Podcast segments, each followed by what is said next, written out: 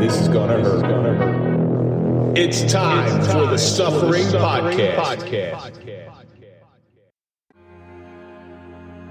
It's a special type of person that runs towards the danger, putting your life on the line without any thought of the consequences to yourself, putting the needs of the many before the needs of your own. You knock on the devil's door often, and somebody's going to answer.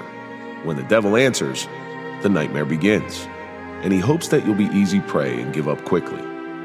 The choice to live or die is not so easy. Dying turns the pain off, while living turns the pain up. Carrying the burden of survival is a never ending battle that lasts forever.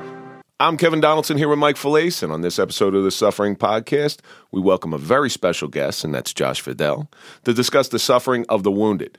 Josh has survived, I think you'll agree with me, every police officer's worst nightmare. Worst nightmare. Every police officer and their family's worst nightmare. Josh, thanks so much for traveling all this way. Thanks you, for having me. You had a bailout from your partner. Wait till I give him some crap for, for bailing out on you. It's all yeah, good. Yeah, listen, Bill, Family's more important. fa- but you're his family. Yeah, but he had it. I give him the pass for what he had to deal with. Just give him some crap on the back end. That's yeah, all I will. Before we Yeah, go any further, though, I want to give a big shout out to our marquee sponsor. That's Toyota of Hackensack. We don't trust anybody, but we do trust Toyota of Hackensack. So if you're looking for a car, go to them. Go to toyotaofhackensack.com. Let them find you a car. Josh, it's nice to have some South Jersey blood in here, man. You I know it's weird being up here. I'm used to it now. All right. When I go down there, it, it's like a different world to me anymore. Although it's built up the same way. Are both of you over the Eagles loss yet, or is it is it still sinking in? no, I'm not over it yet. I'm a, Chief, I'm a Chiefs fan. Yeah, it, it is what it is. you know. You know the funny thing is, is up here, you never see anybody wearing Eagle stuff. The day before, uh, the week before the Super Bowl, I saw green jackets everywhere. And the other day in the gym, I saw a Chiefs jacket. I'm like, you son of a bitch! God, you break. Traitor. You can- Enemy territory, man. You don't wear anything down in Philly or South. Jersey. no, no. And my son, I teach my son the same way. I said, you rub that shit right in. Absolutely. Try walking down a Wildwood boardwalk with a Chiefs jacket on now. No, you'll be tarred and feathered. Yeah. Josh, every week we take a we take a question from one of our audience members. This week's question comes from M underscore X, and it says, "What do you consider to be success?" I think what they're asking is is how do you define success? And I thought this one was good for you because I imagine in the past couple years, going through what you've gone through, your definition of success has probably changed. Definitely. So, what do you think? For me personally, I would say just not giving up and having happiness and health. That's that's a pretty basic goal for success. Yeah. You know, happiness and health. Because without that, you got nothing. Right. Mike, what do you think? You know, I mean, to me, success is waking up every morning. You know, the, the things we've been through and, and some of the things we've seen, and Depends on who you're talking to. yeah, You true. waking up in the morning might be failure to somebody else. You got that right. and, and I think the most thing, the most important thing is happiness. You know, everybody said, you know, you see all the successful businessmen, you know, they they got a lot of money. Does that really bring you happiness? That's that's a. I mean, I'd love to be rich and, and pissed off at everybody, But I've seen But just as many I'd ra- miserable I'd rather people. be poor and happy. I'd rather. I've seen just as many wealthy people. They're just absolutely miserable human beings. Absolutely. So Yeah, I, I don't think money is money is, is a metric for success. Definitely not. You know, years ago, I read this book called it was The Millionaire Next Door, and in this book, it t- it, it basically went through like the average millionaire, what they wear like a three to five hundred dollar suit. It's it's very humble, like the average millionaire. They live in a, a five hundred thousand dollar house or a three hundred thousand dollar house. But one of the things in this book it did is it it really defined success and failure. Because everybody knows the word success, everybody knows the word failure, but if you ask somebody to define it, it's a very daunting task. And what they said was the definition of success is exceeding expectations. The definition of failure is falling below expectations. In the dating world, this is men set themselves up for failure all the time. Your first anniversary, you give your wife three dozen roses, right? Yeah. All right. Next year, maybe it's two dozen roses. You still gave her two dozen roses. All right Right. but you failed. You failed. I used to say this with, with the police world. I used to know guys that never took a sick day, like you, never took a sick day. And I would take a sick day when I was sick. I wasn't abusing the system, but maybe I'd take, you know, five this year and three the following year. Well, if you look at the metrics of it, I succeeded because they're expecting me to take five. you know, if you took two, which is still less than the three, you failed from coming from a zero year. So again, it's setting yourself up for success by having reasonable expectations. That's the bottom line to this. M underscore X, thank you so much for sending that in. Keep sending in your questions and we'll try to get them on the air. So Josh Vadell, and we we've been talking about you. We've been wanting you in here ever since we met you. At, like I followed you, uh, and and the reason I followed you is I'm a South Jersey kid. I have a lot of friends on the Atlantic City Police Department that I grew up with, that I went to school with, including your your partner. Yeah.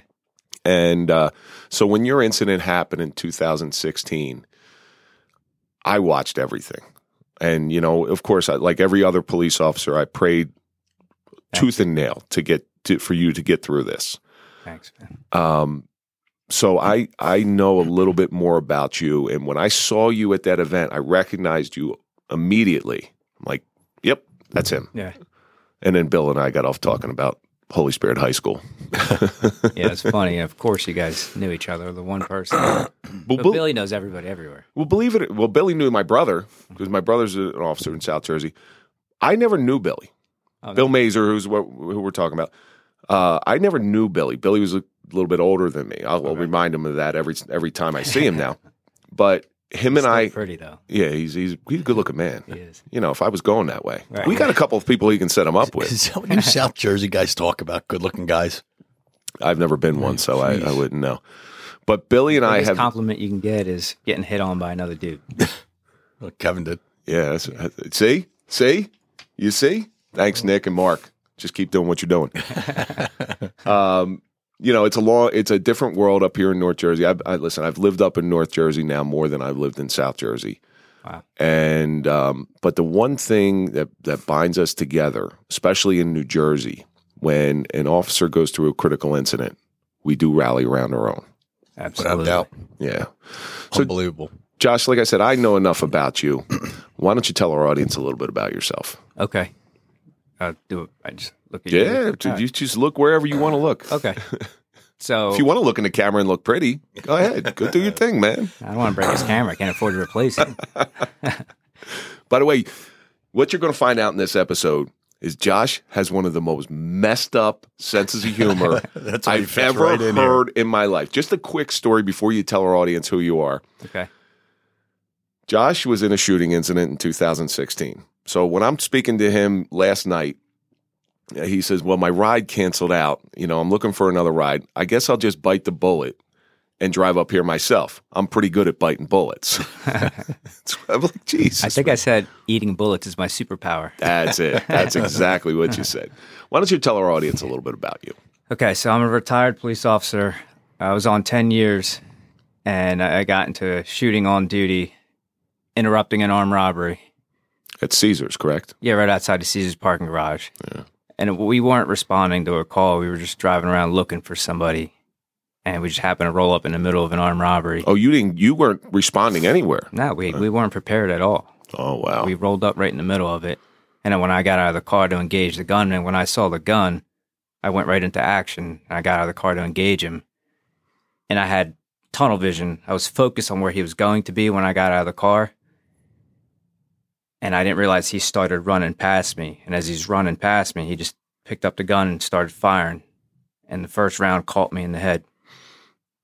Now, do you, did you see? Do, was it a handgun? Was it? Yeah. It was. It was a handgun. It was a revolver, yeah. It was a revolver. So he got a lucky shot. Yeah, absolutely. Yeah, but unfortunately, lucky for him is very unlucky for you. um, after after that bullet, what what do you remember? Everything. You remember? So you were totally lucid and conscious the whole time. Yeah, I didn't know I was shot until they got me to the hospital. Really? Yeah. Holy, the blood didn't give it away. Well, I, I was I fell backwards on my back. Yeah, I heard the first gunshot. I fell backwards on my back. I still had my gun in my hand, but everything shut off. Like my body just went numb, and I, I was trying to get back. I was trying to sit up to get back into the gunfight, and just nothing would work. And I'm like, what the? I'm thinking like, you know, what the f's going on? Like, why can't I move? And then I heard more successive gunfire, and I didn't know where that gunfire was coming from. It was just, it was coming out so fast. It sounded like an automatic weapon. And I'm like thinking, I'm like, oh shit. I'm like, we're outgunned here. I thought maybe the other two suspects had like an automatic weapon. I'm like, we're outgunned here. Like, I need to get back into this fight, and nothing was working. So I'm like, why can't I get up? And then gunfire stops, and I hear my partner on the radio yelling, you know, shots fired, shots fired. Uh, officer down, my partner's hit. And I'm laying there, I'm looking up, I'm like, the hell is he talking about? I'm hit. Like I felt no pain whatsoever. And then he comes running over to me. and He's shaking me. He's like, Josh, you all right? And I could see his face was as white as, you know, the walls in here. And he's terrified. I'm like, I'm trying to say, you know, what what's going on? Like, help me up. And nothing would come out. I just I couldn't move. I couldn't talk. I just I was like stuck in my body. You're like that uh, Metallica song "One." Yeah. That's exactly what I the video picture. from one. Yeah, where you're just locked inside your own body. Yeah, and I, I've never, I, I've always loved that song. I never saw the video, but I've heard it after the shooting, and every time I hear it, like it gives me the chills thinking about like that song. Yeah, it's it's uh, it's it's obviously about uh, somebody who goes down during a critical incident. They and they're they're conscious, but everybody around them doesn't know that they're conscious. Mm-hmm. Now, your partner, I'm assuming you've spoken to your partner that night since the shooting. Oh yeah, yeah, Um, absolutely. So, who do you think was more scared, you or him? Probably him. Yeah, because And Josh every, didn't know what was going on. He, your partner, was seeing this thing. yeah, and everyone else that showed up right after. So as soon as you you want me to continue, or- absolutely. Right ahead. Okay. So he's yelling on the radio for backup. More guys start showing up, and he Tommy's yelling on the radio. You know, where's the ambulance? And the ambulance was staging because there was an active gun battle going on. Do you want to give your partner's name? Oh yeah, yeah. Tom, Tom McCabe. Tom McCabe. Okay. Yeah. And uh, oh, I thought you were going to say Tom Holton. oh no, Yeah, I, went- I know Tom. yeah. Yeah. Um, wow. So actually, I actually chose Tommy as a partner. Yeah. because we made we had a connection on one call one time and like I just knew his background in military. He was a go getter like me. He wasn't afraid to go hands on. So I'm like, you know, this guy compared to other people that I worked with, you know, there was the older guys that didn't want to do shit. Oh, believe me, we know. And then there was the young go getters. And I just connected with him on one call one time. I'm like, I want this guy to be my partner. And my wife gave me shit about it because uh, back then we had to have the same days off as our partners. And at that time, I think I might have had like nine years on. Tommy was had just gotten on, and he had you know shitty middle of the week days. I could have had Friday, Saturday, Sunday off, and I picked his days off. My wife gave me shit. Why did you Yeah. pick those days off? Why didn't you know you could have the weekends off with, with me and the girls? I'm like, well, listen. I put it to her like this: I could have shitty days off and come home in one piece, or I could have good days off and end up dying at work because I, I get stuck working with the slugs. Hmm. And she's like, all right, fair enough. And that's one of the best decisions I ever made on the job was having Tom as my partner. You know, uh, one of the things that people don't realize is, is you have a city cop. We're suburban cops. You have a city cop, and everybody, every suburban cop thinks, "Wow, you know, they must be, they must be this, these go getters, that always busy type of guys." But what I found out is there's just as many slugs in the inner cities as there are in the suburbs. It's it's it's a level playing field across the board. Yeah. When, when I first transferred to my department, they used to switch it with people all the time. You get, you know, you get hooked up with a, a go getter on midnight. Midnight flies by. Oh yeah, Oh, you get hooked up with one of these slugs. oh yeah. Yeah. We had guys who used to just pull behind headquarters and go to sleep all night. hmm I had I'd go, I'd go in by the desk and I'd take the rest of the night off. I'd tell the lieutenant, listen, if I'm going to sleep, I'm going home to sleep. There was guys who used to bring pillows. I know, I know these guys used to bring pillows, Those, but those neck rolls that they get on the airplanes and all that. but I, w- I was very fortunate very early on in my career to work with a sergeant who had 20 plus years on. And he was he was just one of these old time sergeants, but he whenever he worked midnights with me, he would ask me this question. Hey kid, you uh you, you get some sleep today? Yeah, I got some sleep. You want to do something or you want to relax? It's your choice. Because he knew, he knew that I wanted. I was a young officer and I wanted to work. Like eh, Right. that that takes that takes maturity, that takes experience, and that takes a special type of leader. And most of the time, I'd say 99% of the time, yeah, I want to work because there's nothing worse to me than, than doing nothing. There, there are some nights where you're feel, you're just not feeling it. Yeah, you know, and you don't, you know, yeah. you don't want to do something. You know, maybe you're tired, maybe you're not feeling good, maybe you had a rough day at home with you know with the kids or whatever. Yeah, and you know, a good supervisor will take care of you at that point. Now, you know, all you have to do is say, "I'm not, I'm not really feeling it tonight." That's a good supervisor. A good yep. supervisor will check with you because you're only as good as your partner. Absolutely, obviously. At what point during this whole ordeal did you finally come to terms with, "Hey, I'm I'm shot"? So when when they found out the ambulance was staging, they weren't coming to get me. Whoever was there, I'm not sure if it was Tommy or one of the other guys, said, you know, they're they're fucking taking too long. We got to take them ourselves. And then they pick me up, and they're trying to get me in the backseat of the patrol car.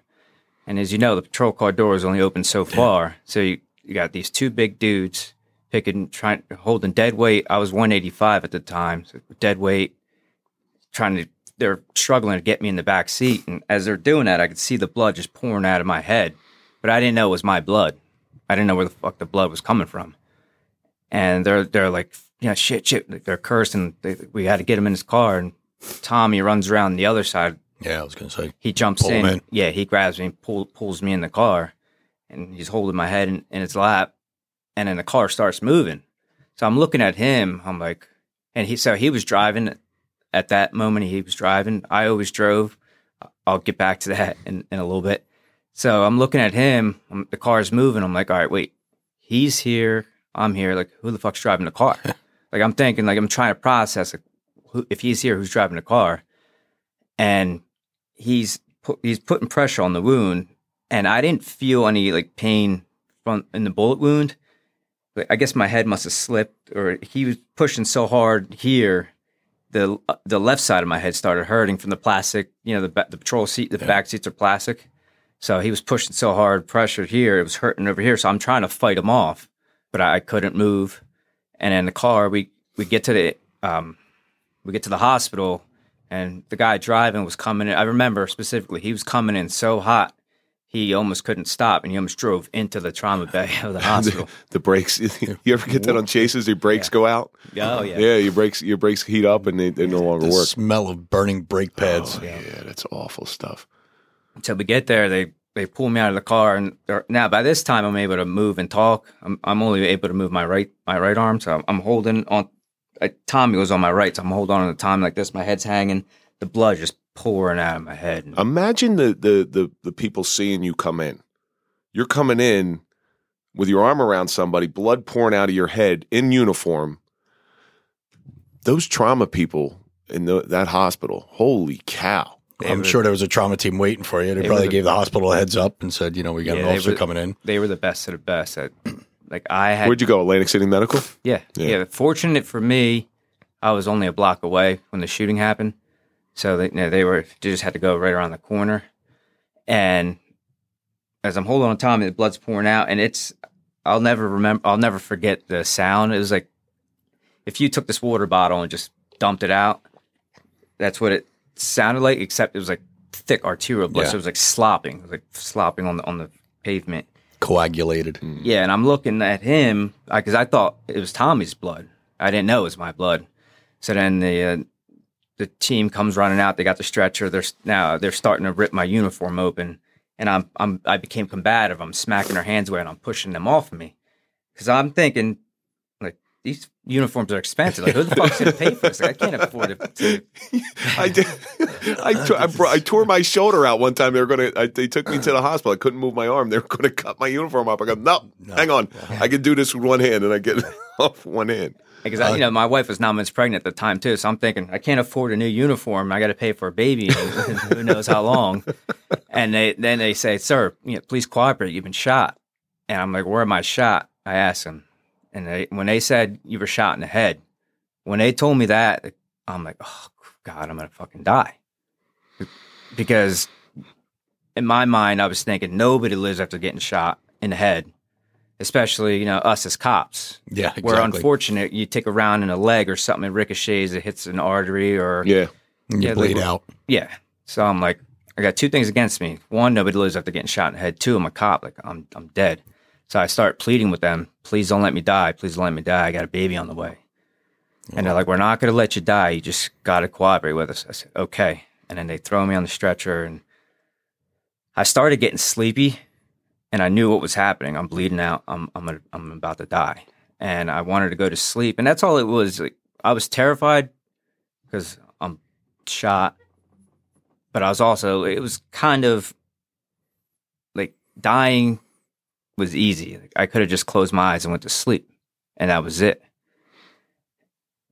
And as I was closing my eyes, Tom, Tommy starts yelling at me, Josh, Josh, stay awake, stay with us, stay with us. So I'm like, I'm staying awake. Now I'm thinking about my wife, my two daughters, my pregnant wife, my two daughters at home. Were you calm at this point?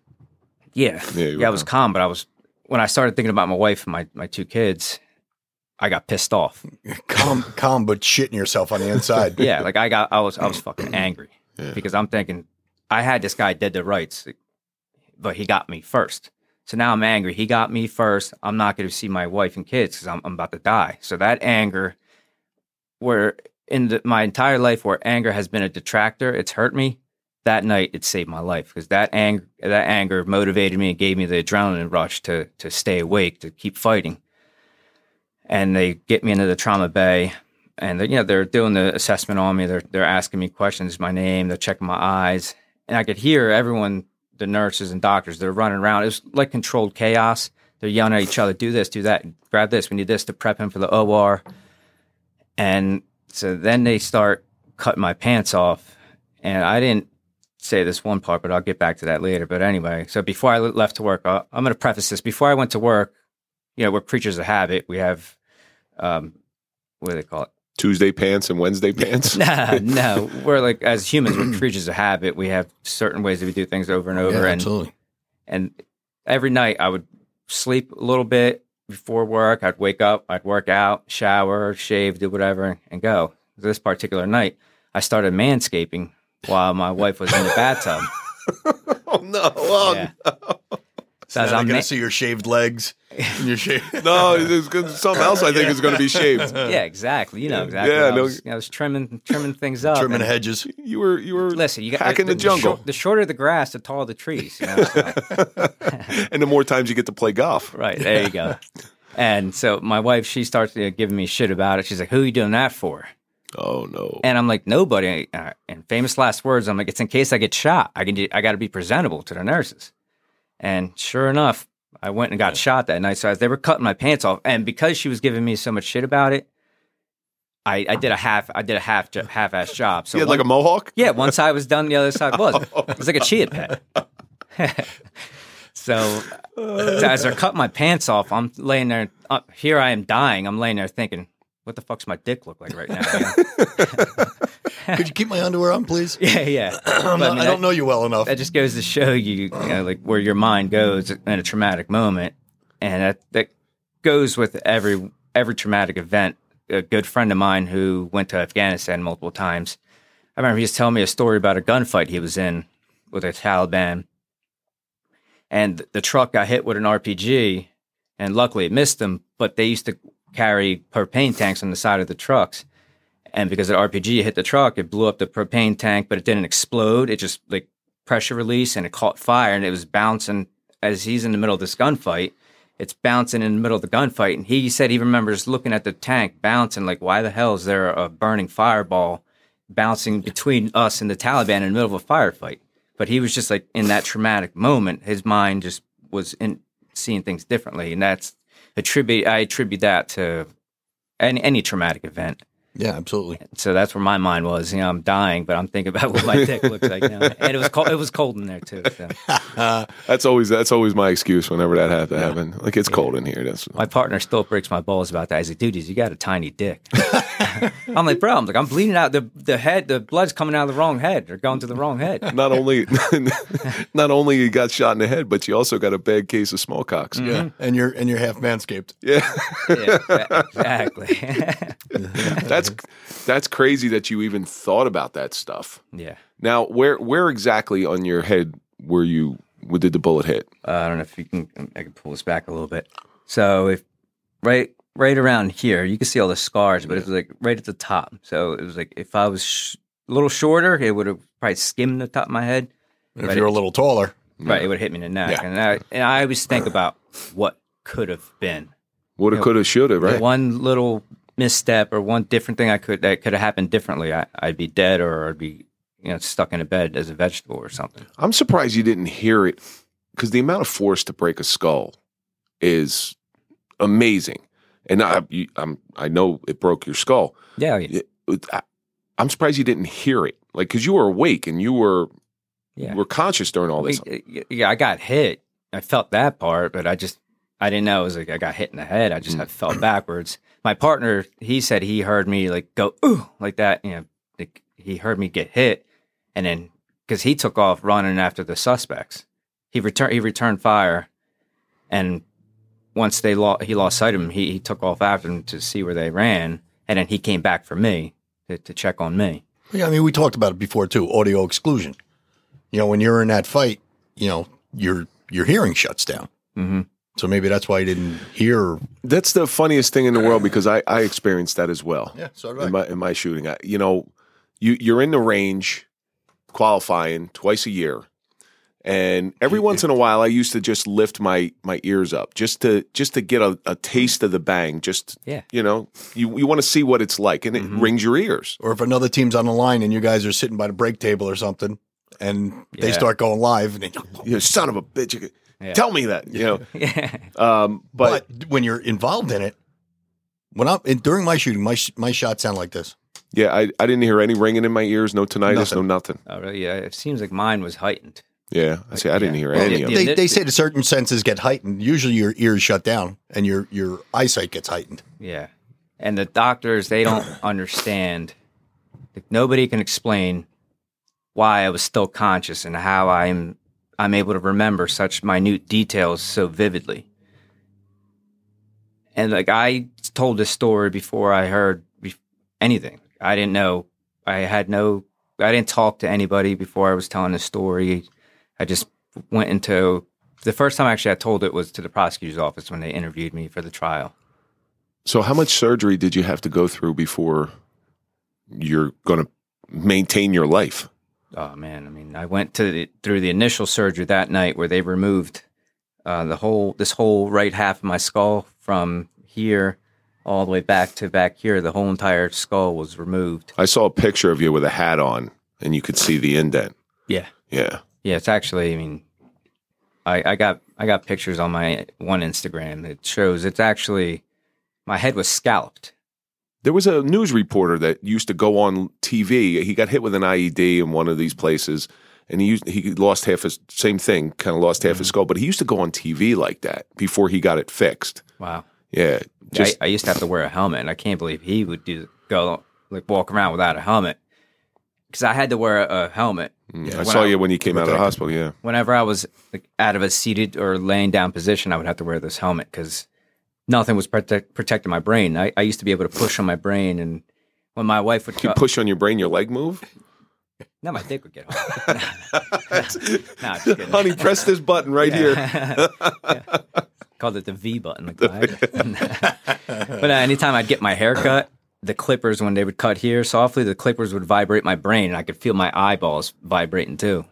Holy cow! That's crazy. Yeah, it was insane. So, how long did you have to live like that with ha- missing half your skull? Six and a half months. Six and a half months. And what was the reason that they waited so long?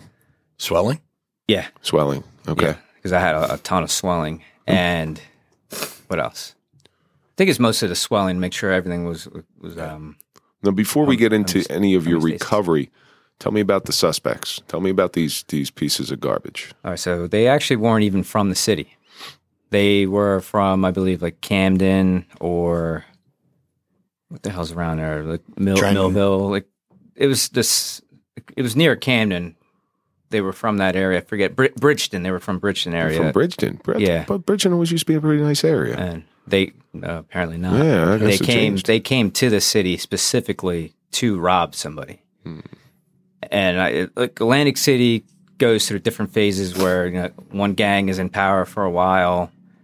The department does their investigation. They, you know, they arrest a, a big group of them. They're out. Then somebody else tries to move in. It's like a power. They, everybody's always struggling for the power of controlling the drug trade there. So these Philly and Camden guys would always come to the city to rob the AC guys or kill them or whatever. It was back and forth. So they came to the city specifically to to rob an AC drug dealer. Well, it's got to be like shooting fish in a barrel. You you know you hope someone you hope the guy you're robbing is won that night. and He's walking out with a ton of cash on him. Yeah, and the- these guys are smart. They pr- approached the victims and asked them, you know, we want to buy some weed, and they were going to do the deal, but then the the suspects wanted more. They're like, nah, we want like an ounce, because they were going to rob and kill them for for the ounce, as as drug dealers do, and you know they they stalked them all night. They have them on on uh, camera on surveillance, like stalking the the victims for a while that night, and then they finally got them on in that alleyway and pulled them in. And then up you come. Yeah, Just passing by. And did they they they finally catch him? Obviously they did. I know they did, but yeah. That, so there was three. The initial shooter, he died that night. My partner shot and killed him, and then the other two, they they ran. They got on the train back to like Camden, Bridgeton area. your your partner. So your partner. Let's let's let's do an after action report on what your partner has gone through this night. Mm-hmm. Shot and killed, which carries legal ramifications and mental ramifications on down the line. Seeing his partner clinging to life, Right? and and your partner, you take a, a, a bit of responsibility for your partner's well being when you're on the road. Absolutely. It's a brotherhood. Yes, Your partner's your brother. He's you know, and now you you I'm sure you knew his family and everything else. You know, Absolutely, yeah. you don't want to let down the family. You don't want to be the one knocking on a door and saying, Yeah, "Oh, we're- guess we're- what?" And I'm certainly not Best- best discounting friends. the fact that you got shot in the head that night, but the pressure that he was under, I, I can't I can't Yeah. deny that at all. Absolutely not. And I couldn't fathom the roles reversed. And for him to have the wherewithal to engage and then come back and help him and mm. get him to the hospital with a clear head. I got to see if I could find the shot spotter from that night, and then you guys will understand how fast he was shooting. He, you know, em- dumped the mag, combat reload, and started shooting more Your partner? Yeah. Okay. because we always rehearsed. That was 2016. That was a couple months after the Dallas Five. hmm Yeah. So I had come back to work from an injury, and it was it was a new department. You know, after the Dallas Five, they started uh, pairing us up in, in cars, and that's why I chose Tommy as my partner because I was familiar with him. I knew he had his shit together, and uh, we always rehearse. Every time we'd get in the car, but yeah, Tommy, what do we do if one of us goes down? And he, we came up with the plan: is just fucking fire every round you have until the, threat stopped. So you know, just, dump them. That's we always rehearse it every single night. And Tommy stuck with the plan. He dumped his mags, and he didn't. Tommy didn't know the suspect was hit because this the dude was uh, hopped up on PCP. So he took a round in, in the upper back, which nicked his aorta or something. He was able to run another block and a half.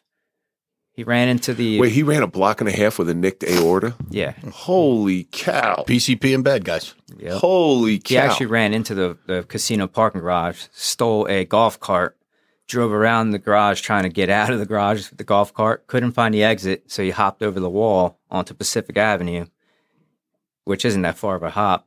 Gets on the Pacific Avenue, runs up to a car that's waiting at a red light, tries to carjack a woman at gunpoint. She takes off through the uh, light, and then he runs another half a block and collapses in the bushes and bled out.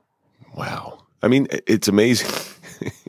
you know, it's amazing. You you know, you, I've seen officers get minor gunshot wounds, fingers, hands, stuff like this, and bleed out, and they'll die. Yeah. These guys, you know, they got a nicked aorta, and he's running around for another ten or fifteen minutes. Yeah, it's messed up. Yeah, I know. They, they're just made out of rubber. Yeah. They really are. But you have a very long road ahead of you after you finally get stabilized. Yeah. How long were you in the hospital? So I was in a coma for, they put me in a medically induced coma. Did they at least shave the rest of your balls? Nah, they let that shit grow. It's terrible. You walked out of the hospital like this, yep. Got an afro, bro. half fro. there you go. That's a good one. Um, I think I was in a, that was the third, so I was in the hospital for 12 days, in ICU for 12 days before they stabilized me enough to be comfortable that I could be- be moved to a, a rehabilitation facility.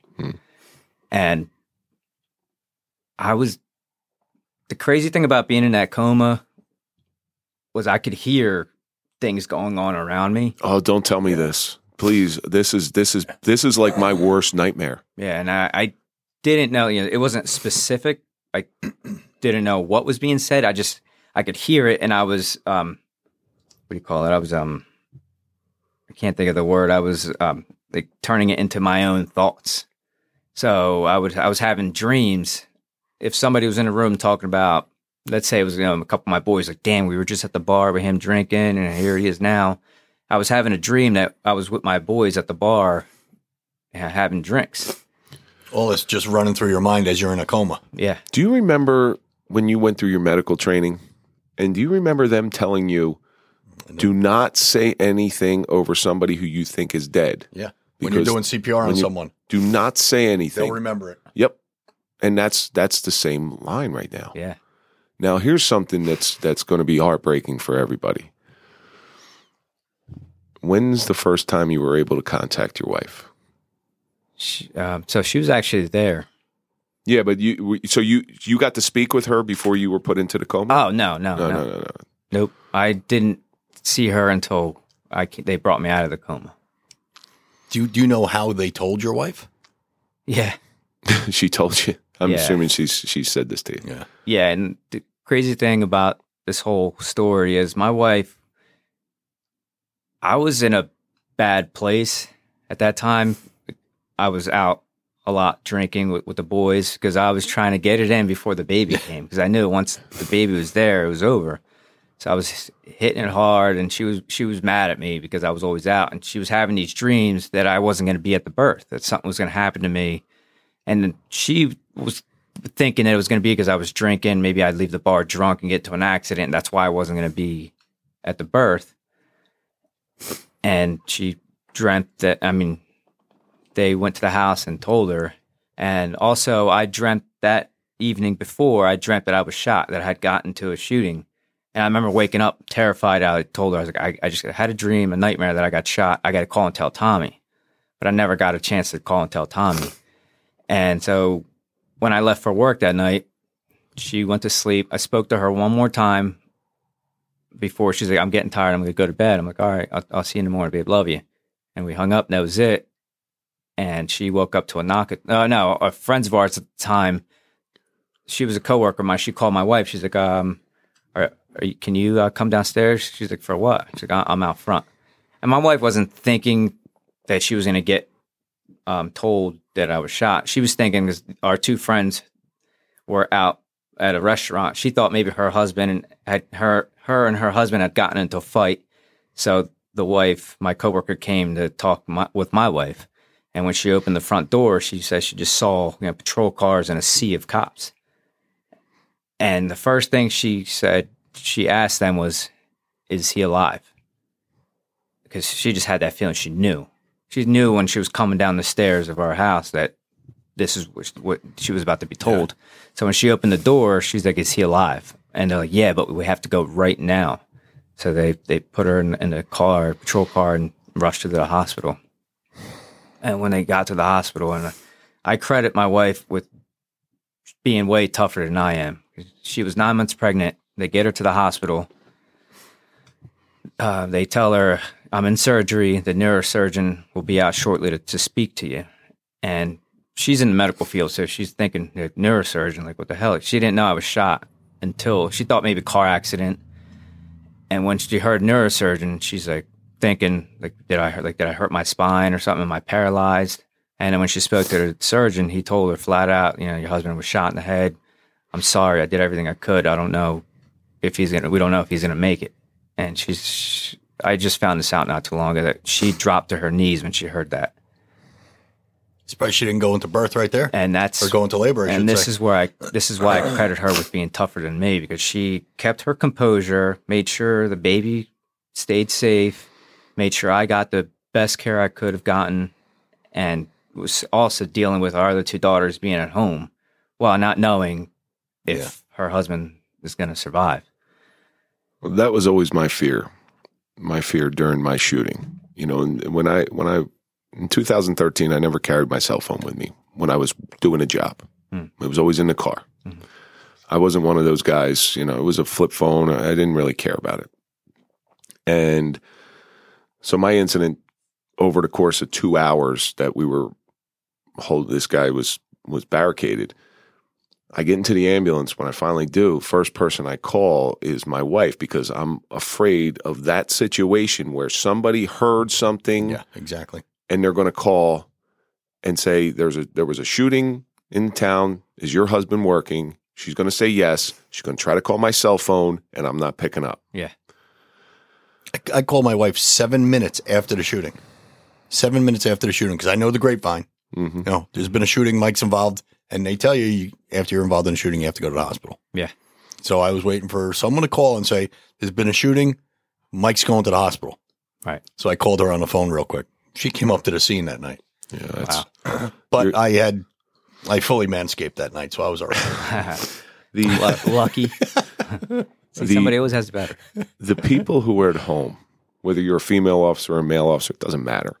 The people at home, the the pressure that they take, I can hardly imagine what they go through. You walk out the door to go to work, normal day, Yep. and there is not a guarantee you're coming home. No. You know, there's a high percentage that you're coming home, but there's not a guarantee. Yeah. And they got to live with that. Absolutely. Every shift. Mm-hmm. the crazy thing is too like i always think it's not just you know police officers or first responders that's just anybody Anything. in, in life you know that's the Get into a car accident, going to work. yeah that's the biggest thing where i feel like people don't um appreciate that you're not guaranteed to come home the moment you walk out your front door In it, you're right. You're and it's a 100%. blessing in, just to come in home any field. I mean, look at this, uh, the football player, that Damar Hamlin. yeah Mm. He almost died right on the field that night. exactly You never expect that. it could be just a regular person you, you know doesn't matter who you are you could go to 7-eleven or wawa or whatever but might whatever it may be and you don't come home that night Now, your first conversation with your wife that you, when you were able to, Mhm. you want to let us in on that one? yeah, I you know they woke me up out of the coma and I saw her. We hugged, kissed, and she was talking to me, but I wasn't able to talk yet. I, w- I couldn't form. She said, "You know, hi, honey, I, I love you," and I couldn't say uh, "I love you" back. Like I just like mumbled it, and she's like, "You love me," and I was like, "I do," and I, I, I put my hand up for a high five. Like I wanted to like, high five her to let her know I was okay. And you know, we talked a little bit, but I really don't remember specifically because I was in and out of consciousness because they had me doped up on so so many pain meds. And the funny thing about pain meds too is that your emotions get the better of you. Yeah. You know, oh, you oh, yeah, without doubt. You when you're on those pain meds, you cry real easy. And first, I don't know what it is. I've I've I've experienced it. It's it's not Yeah. fun. Yeah, I don't remember if I cried. I was just really aggressive.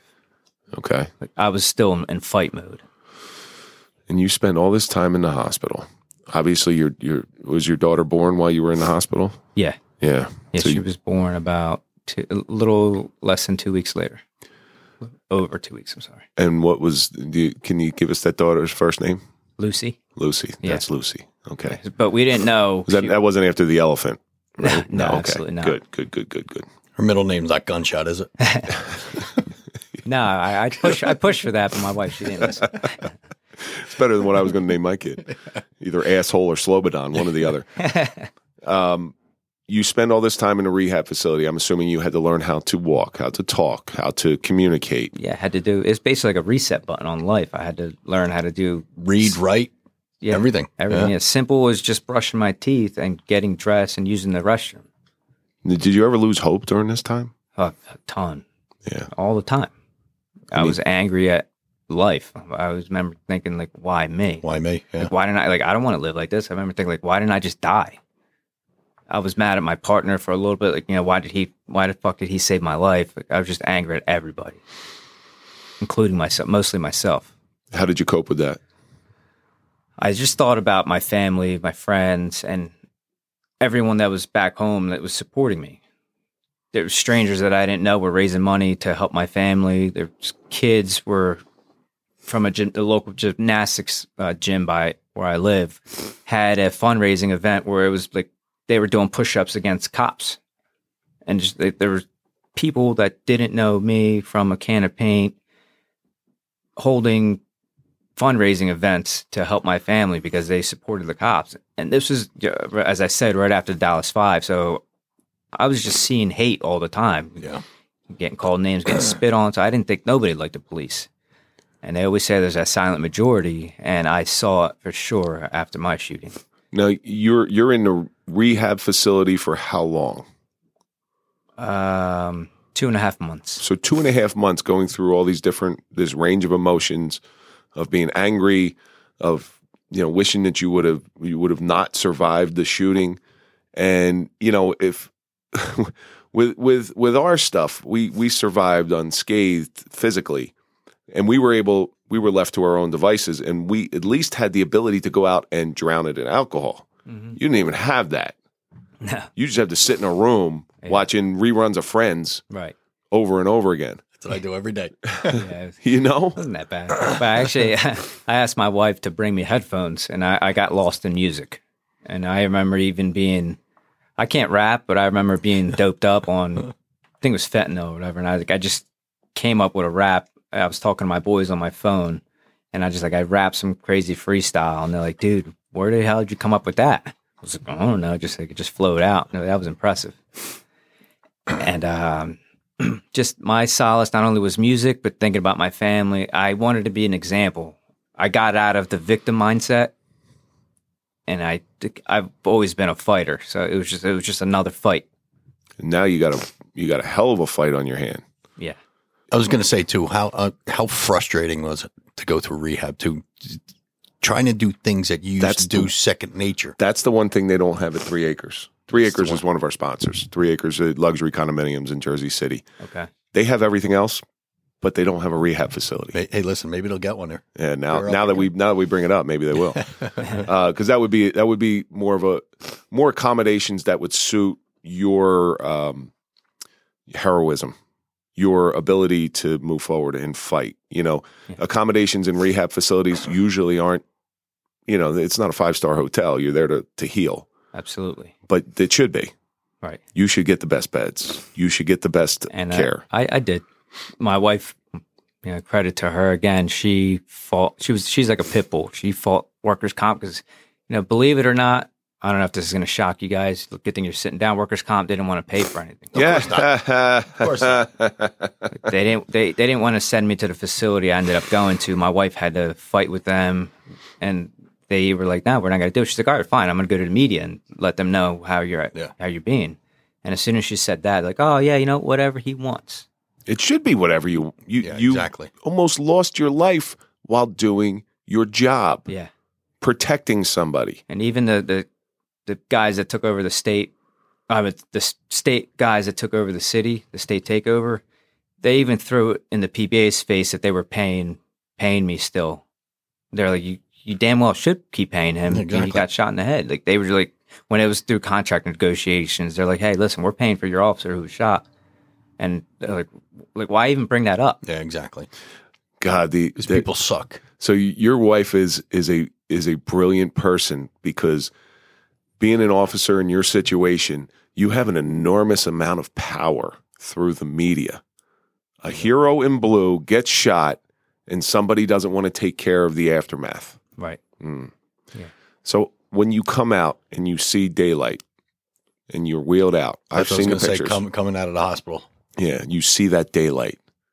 Should have went to the Grand Saloon. She really should have went to the Grand Saloon. Grand Saloon takes care of us as one of our sponsors, but they 940 Van Houten Avenue.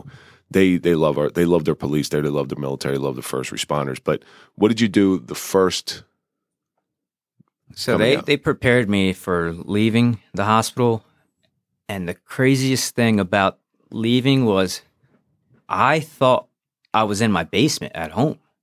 Like I thought they brought the hospital bed into my basement at home and they were going to take, um, because I remember thinking, how the hell are they going to get this hospital bed up my stairs? How'd they get it down here in the first place? Yeah. yeah, because they were like, you know, we're, we're getting ready to go. The ambulance is here, getting ready to, to, to take you. And I'm thinking, like, how the hell are they going to get me out? Like, where are they fitting the ambulance on the street? and when they brought me out, I just saw daylight, and I heard cheering and clapping. I've seen the video. I remember seeing the video when it was happening. Really? Yeah, it was on Facebook or one of those. Yeah, I couldn't believe I had that much support. That there was that many people. I just remember seeing a sea of people clapping and cheering me on. And the only thing I could think to do was, you know, salute and give a thumbs up. Could uh, you talk at this point? Yeah, a little bit, Yeah. but not lo- loud. I just and there were so many people, I was overwhelmed. I just remember, all right, let me salute, say that, basically saying thank you, and give a thumbs up to let everybody know that I'm I'm still in the fucking fight. Yeah, now That you means a lot. now you go home, and is there still a lot of attention on you when you get home? Well, that was the when I was going to the rehab facility. Oh, when you got out of the hospital to the rehab. yeah, I, facility. and when they got me in the ambulance, I, I cried because I was so overwhelmed with the amount of support. As soon as those doors closed, I bawled my eyes out. I'm surprised you weren't crying even going through it, because I know I would be. I was I was too angry. I was just you know, in, a, in a fight mode to cry. I just wanted to keep pushing forward. So the what you talk when I got home? when you got out of the rehab I facility, you finally get home. I'm assuming you've seen your newborn daughter at this Yeah. point. See your children, you know. Yeah, my wife had brought them up to to see to visit me at the rehab facility. That was when I'm sure your your wife had to tell your daughters what was going on. Like, how was that for her? That had to be tough. That yeah, she said I mean, that how how old were your daughters, if you don't mind me asking, at that point? they were. Well, let me think about this. They were five and seven. Yeah. Too young to really understand. Yeah, and my wife, that was one of the things she said she was going through her head was how is she going to tell our daughters that I was dead know, when they told her that I wasn't going to make it. And we didn't tell my my kids, our kids, that I was shot in the head until I came home and I was safe. We just told my wife told them that I was chasing a bad guy and I tripped and I fell and I hit my head. And my middle daughter, she is very intuitive. I remember her looking at me because I had half my head missing. She, she would look at, looking at me, and I could see her the gears turning in her head. And she's like, "Daddy, when you fell, did you fall on a pointy rock? Is that why your head's pushed in like that?" And I'm like, "Yeah, exactly. That's what happened. Yeah, Daddy tripped and fell on a pointy rock, and it pushed my head in." And she's like, "It's gonna pop back out, right? Like a water bottle." and I'm like, "Yeah, honey, it's gonna pop back out eventually." Sooner or later. Yeah. Takes time. and it wasn't until I came home and I they knew I was home safe that we sat them down and told them together. So I wanted them to know the pow- the actual power that guns have, in case that you know we have Yeah. friends with guns. In case they were at a friend's house and you know somebody pulls out a gun to let them know, like you know, get the fuck out of there. Now you get you start to get on the mend. You get home. They put a six months. You said, uh, "What do you get? A plate in your head?" It's yeah, it's like a medical grade plastic. Okay, They 3D printed it. They so you can use the microwave. uh, no, I'm I'm like cousin Eddie. You know, That's what, exactly where I was going with it. I, I I pass out, and forget who I am for a half hour, and piss my pants.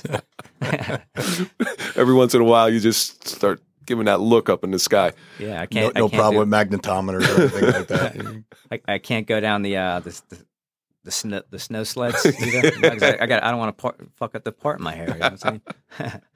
Um, how long did it take you to learn how to walk?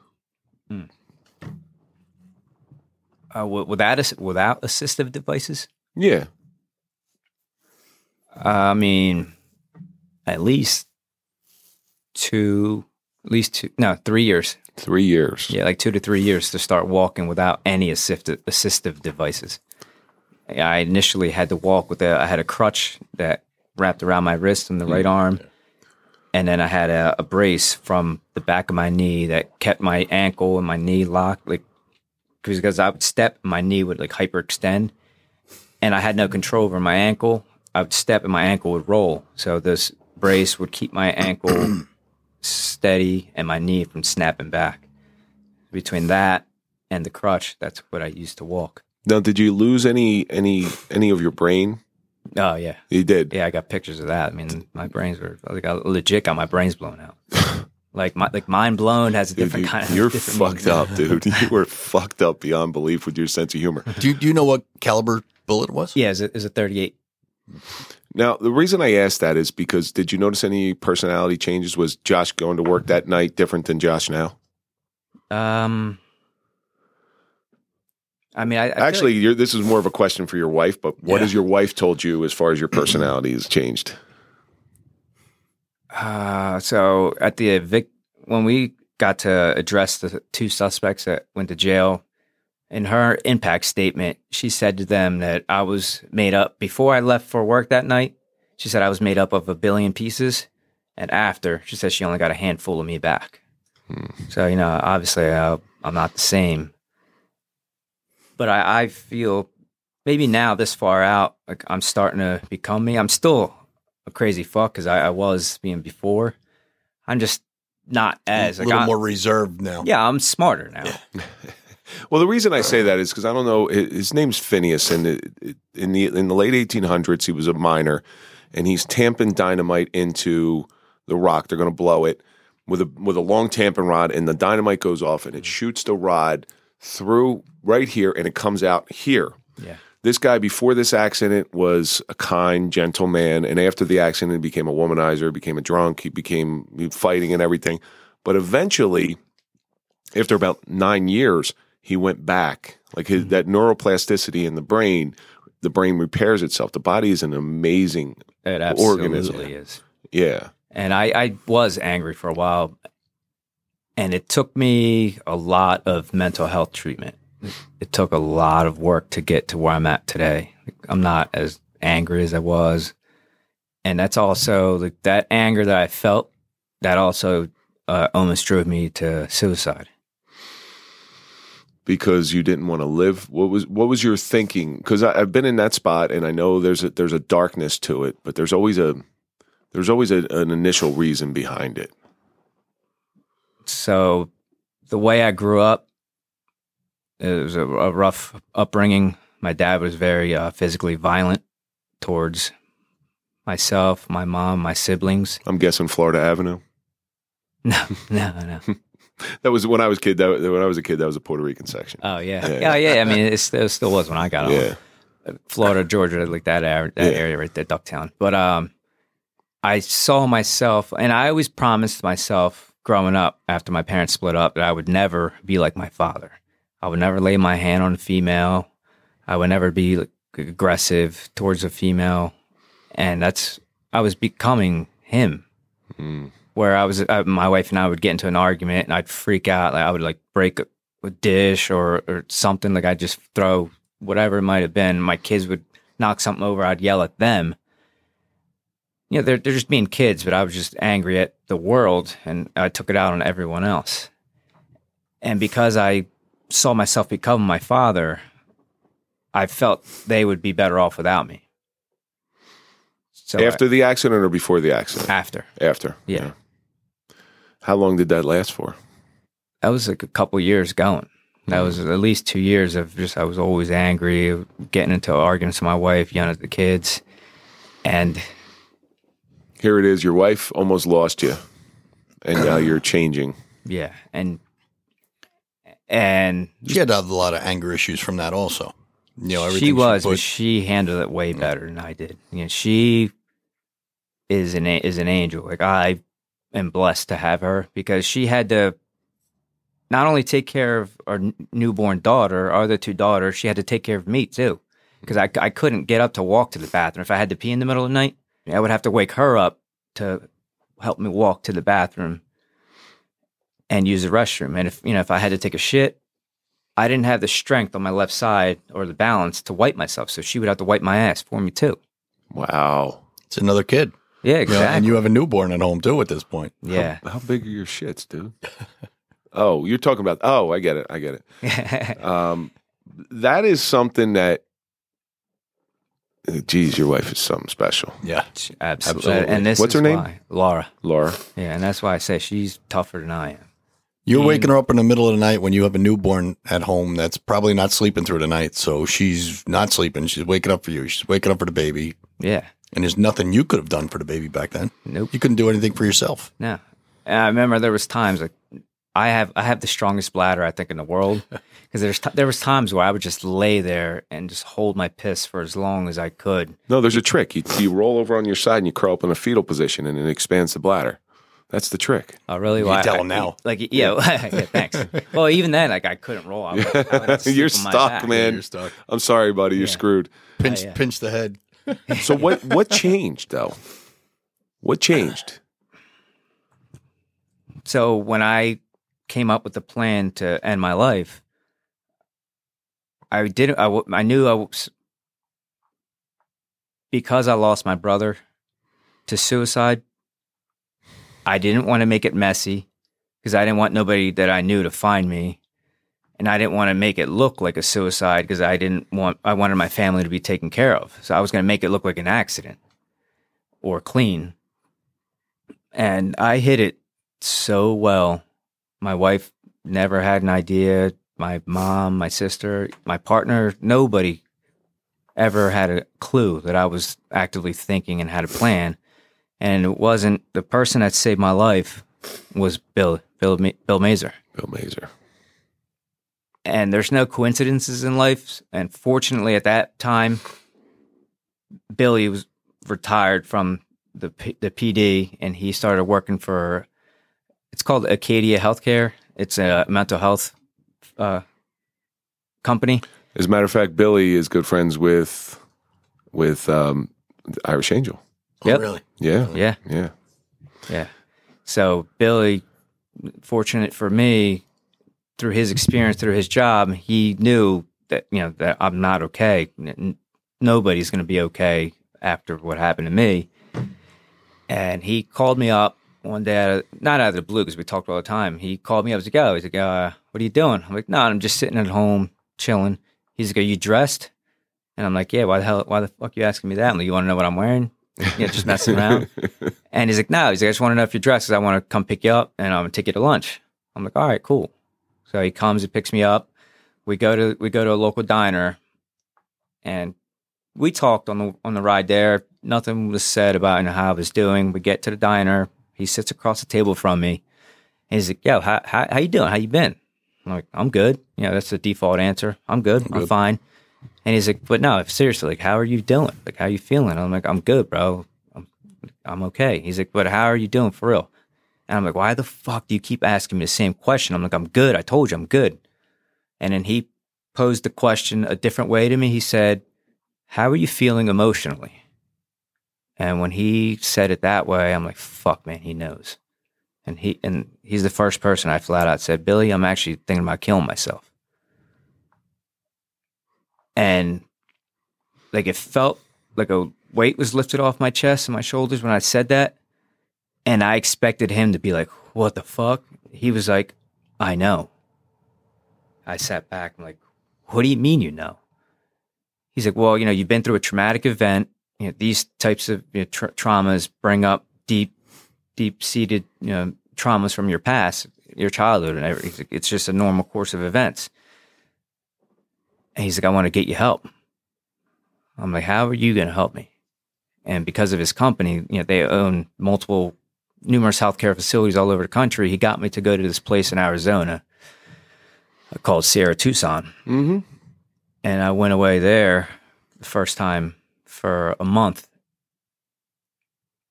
And as we we were talking earlier about success and like money being success, the first time I was there, I met multimillionaires that were drug addicts and alcoholics.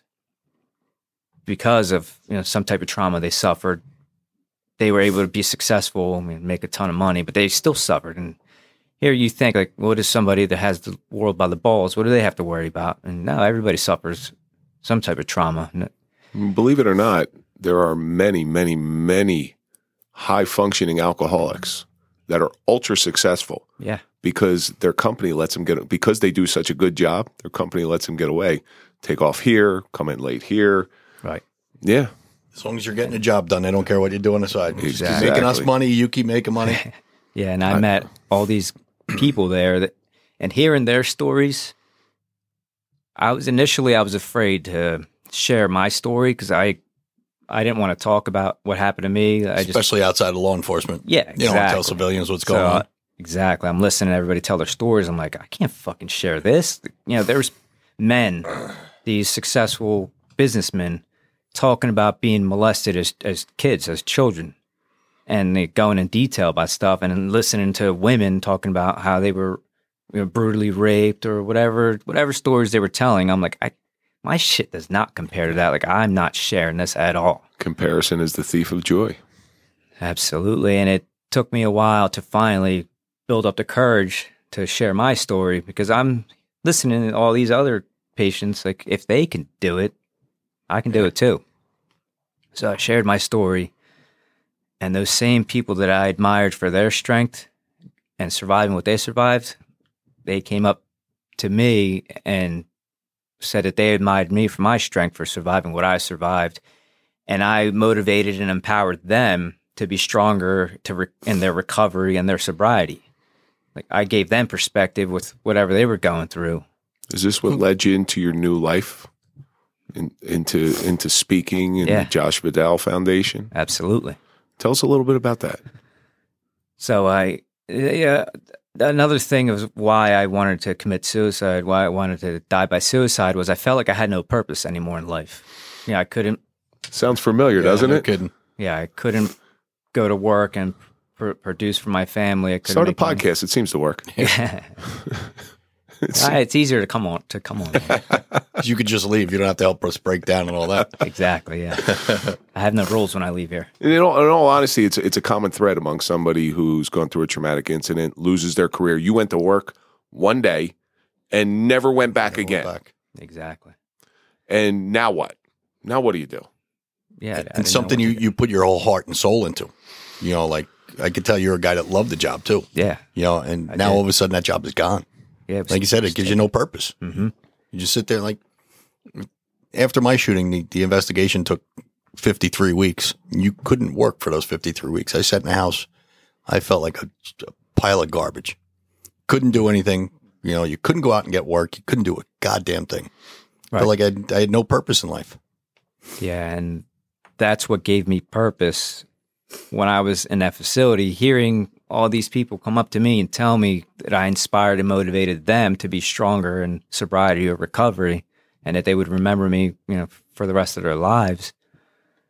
They're like, you know, you should do you should speak to more people than just us. If you can empower us, you can empower so many more other people. And I'm like, you know, there's something there. I, when I came out, I came home. Uh, one, I was a changed person. I wasn't angry as I was before I went in. I appreciated life and what I had. I realized that what I went through, what I, where I was at that moment, could have been worse. And I remind myself to this day about that every single day. That what happened to me and just anything in life in general could always be worse. So mm. Billy Yeah. got me connected with talking to people. It's nothing like coming home from a from the the first hug coming home from a rehab facility. I can attest to this one. Mm. You know, you you get that stuff ripped away from you, Yeah. and then when you get it back, you're like, "Oh, okay, I get it now. yep. I get it." Yeah, it was incredible. Well, so the Josh Vadell Foundation, tell us tell us about that. Okay, so that was actually a nonprofit foundation that my wife and I started after the shooting because so much was given to us, so much money was raised for us by so many people from all over the country, even the world. They were like, you know what? We want to pay it forward. We want to give it back to those that either suffered a similar injury. Initially, it was just for cops. Like, we want to help a cop eh, going forward if it happens similar to what happened to me. And then we got to thinking, like, why just keep it police officers? Then we opened it to all first responders, and then we're like, but everybody, you know, suffers trauma and loss, and then we're like, let's just give it to whoever needs it in the community, just to pay it forward. So it's community specific, or is it nationwide, or It's- world, worldwide? Wherever, yeah, wherever we hear, I mean, it's mostly word of mouth. We, we but we've helped people all over the country. I got to tell you something, Josh. So the night the night that we met, you gave me your card, and it says on there Josh Vadell Foundation. And on my desk at home, and this is no bullshit. I'll take a picture for, of it when I get home for you. On my desk sits your card because when I came home that night, I put your card on my desk and I sat it where I wouldn't normally sit a card Yeah, and that card hasn't moved. And every single day, I'm not kidding you, every single day, I look at that card, yeah. Do you have the quote? Like, is it the quote part or the, The- the front part? the front part, oh, Okay. the front part.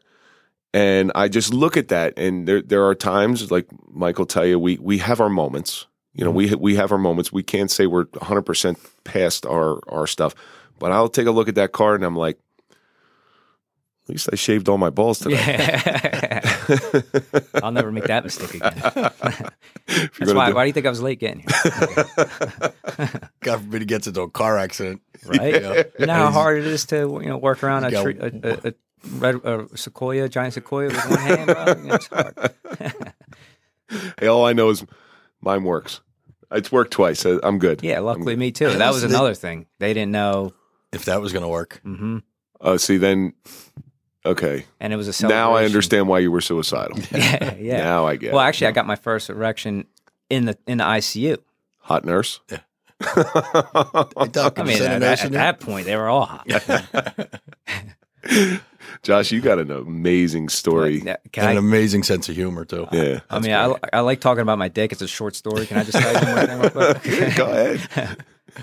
Um, so no, actually, when I got when I got that first erection, because I couldn't go to the bathroom like on my own, they had to cath me, and the, the catheter hurt. So they when they, they took the catheter out and they put a, a Texas catheter on, which is like a condom catheter, and it- it- when I got hard, it was started it cut off the fucking circulation, so the blood wasn't able to come back out. It was like a cock, cock ring. yeah, and I remember waking up, my dick hurting, and my my one boy was in. So I always I always had to have somebody watching me because I was a maniac. I I was I was in that fight mode. I was trying to fight to get out of the hospital because I wanted to get going. I didn't want to lay in the bed.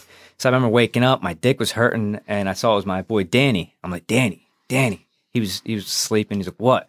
I'm like, my dick hurts. He's like, what do you want me to do about Rub it? Rub it for me. I'm like, get the nurse, bro. I'm like, something's not right. I'm like, it hurts. So the nurse comes in, she pulls back the sheet. She's like, oh my. And I was like, I get that reaction a lot. and she's like, well, no, it's engorged. I'm like, what? I'm like, what's that mean? He gets shot in the head and dies of priapism. Yeah. So, oh my gosh. and she's like, you know, you, you got an erection and the blood, it's not coming out. And I was like, I, I, it got hard. She's like, yeah. And it was, it was like a celebration. Yes. That it, that it got hard. Like it works. Okay, life's worth living now. Uh, yeah. Life's worth living. and no there's i think there's only been one person ever that's ever asked my wife if it works or not That's not something I would ask your wife after all the i know shit and that's the thing that's how crazy people are Say, Like, hopefully, people it's, hopefully out. it was one of our friends that asked it. it was a it was a random it was a random i think we were at like at a bar or something and the wife or whatever this man was like she asked like, you know does it still work yeah of course she's drunk and she's like fuck yeah it still works she's like you know yeah we had another kid and you know he he's good she's look at him she's like i'm still with him it works Maybe he was fishing. Guys are guys are fucked up because maybe he was fishing like, well, if his doesn't work, mine does. You know, it, This doesn't it- work. What are you doing later? I wouldn't put it past him. I really Or wouldn't maybe put it the past wife you know him. Yeah, well. you know. It's not every day you get to ride a hero's dick, right? By the way, tombstone quote, bro. Yeah. Tombst- oh. tombstone quote right there. there you go. Yeah. That's a that's a mic drop for you. Josh, you have this really amazing story. Where can we find Josh Vadell Foundation? oh, so we're on Facebook now. I have to get the, the Instagram back up because I don't know what the hell happened, but they they deleted our Instagram and all the photos we had on there got deleted. Really? Yeah, so I got to start it back up. All right. Yeah, we, you can find it on Facebook, and we have a PO box. We don't have nothing set up yet because I, I primarily run it, and it's I don't know to do all the uh, logistics of creating like a web page and all that other stuff. So we do word of mouth donations, and sometimes when I go when I go on speaking gigs, I'll donate a little bit of the proceeds from that to the foundation. I give it I give it back. Well, I, I I I can help you out a little bit on that. We'll talk after the show. Okay. Uh, you've got an amazing story. You've gone through suffering, and we didn't even scratch the surface. Like I know there's a lot more. Oh yeah, I can go on for a long Um, time. I ask everybody this same question. You've gone through an enormous amount of pain and suffering and mental stress, but there's always a lesson in it. Oh, so, yeah. what has that taught you? All that pain and suffering you've gone through. It could always be worse, and life's too short to be pissed off all the time. I think we need to take a lesson from Josh, you and I. Rather be pissed off than pissed on. Yeah, exactly. I mean, like I just love life that much more, and I, I love to have fun. Like I'm constantly making jokes or just laughing.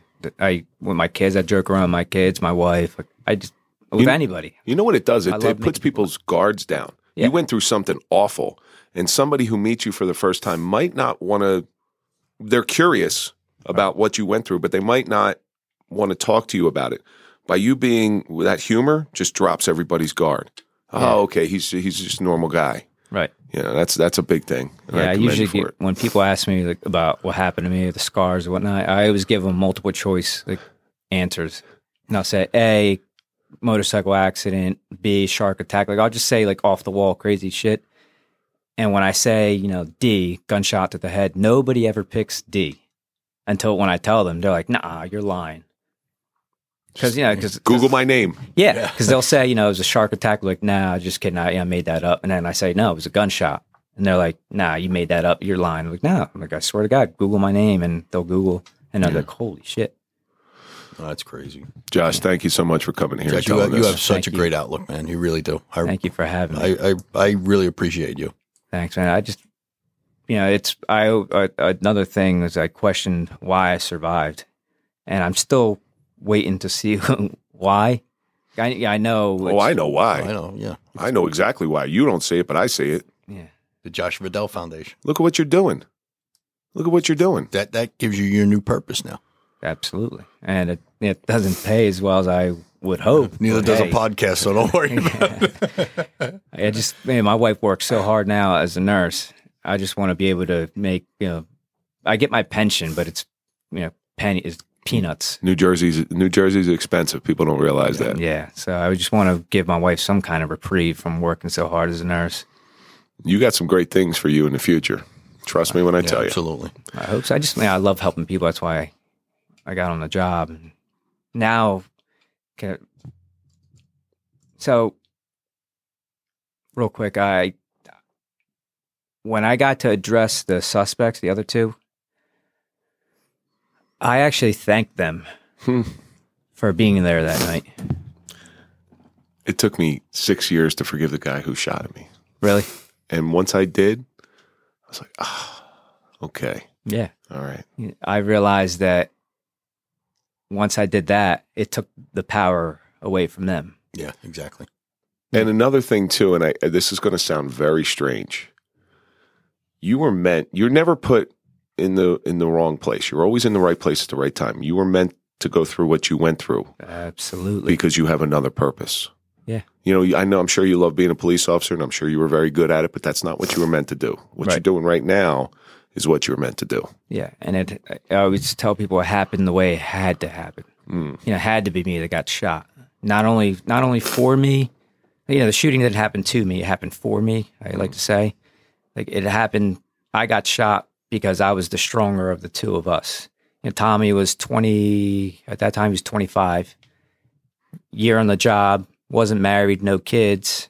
You know, I was ten years on. I had a wife and kids. I could pension out what would he do with a year on the job with no wife and Yeah. kids? Like who Making thirty five thousand dollars a year. exactly? And especially, you know, I'm disabled on my left side. What young twenty something year old or younger would want a guy that's, I guess, so to speak, damaged? You would save that guy from. You would save him from suicide. That's what you did. So you're saving people every day by what you're doing. Yeah. Thank you so much, Josh. And that's going to do it for this episode of the Suffering Podcast. As always, let's think about all the stuff that we learn. Bring me back for the whole story. well, next time you bring Billy up there. Oh, yeah. Absolutely. Hope so. Lucky can be all about perspective. If you're going to shave, finish the job. Pay attention to the signs, they're always there. Sometimes a shot in the head is exactly what you needed. There's no coincidences in life, but most importantly, Laura is Josh's angel. And that's going to do it for this episode. Don't forget you can always listen before you watch. All our audio episodes come out on Sunday before starting on YouTube on Monday. Follow us on all social media. Don't forget to check out our Patreon page, which can be found at thesufferingpodcast.com. Follow Mike at Mike underscore Failace. Follow me at Real Kevin Donaldson. And of course, follow the Suffering Podcast. And we will see you on the next episode.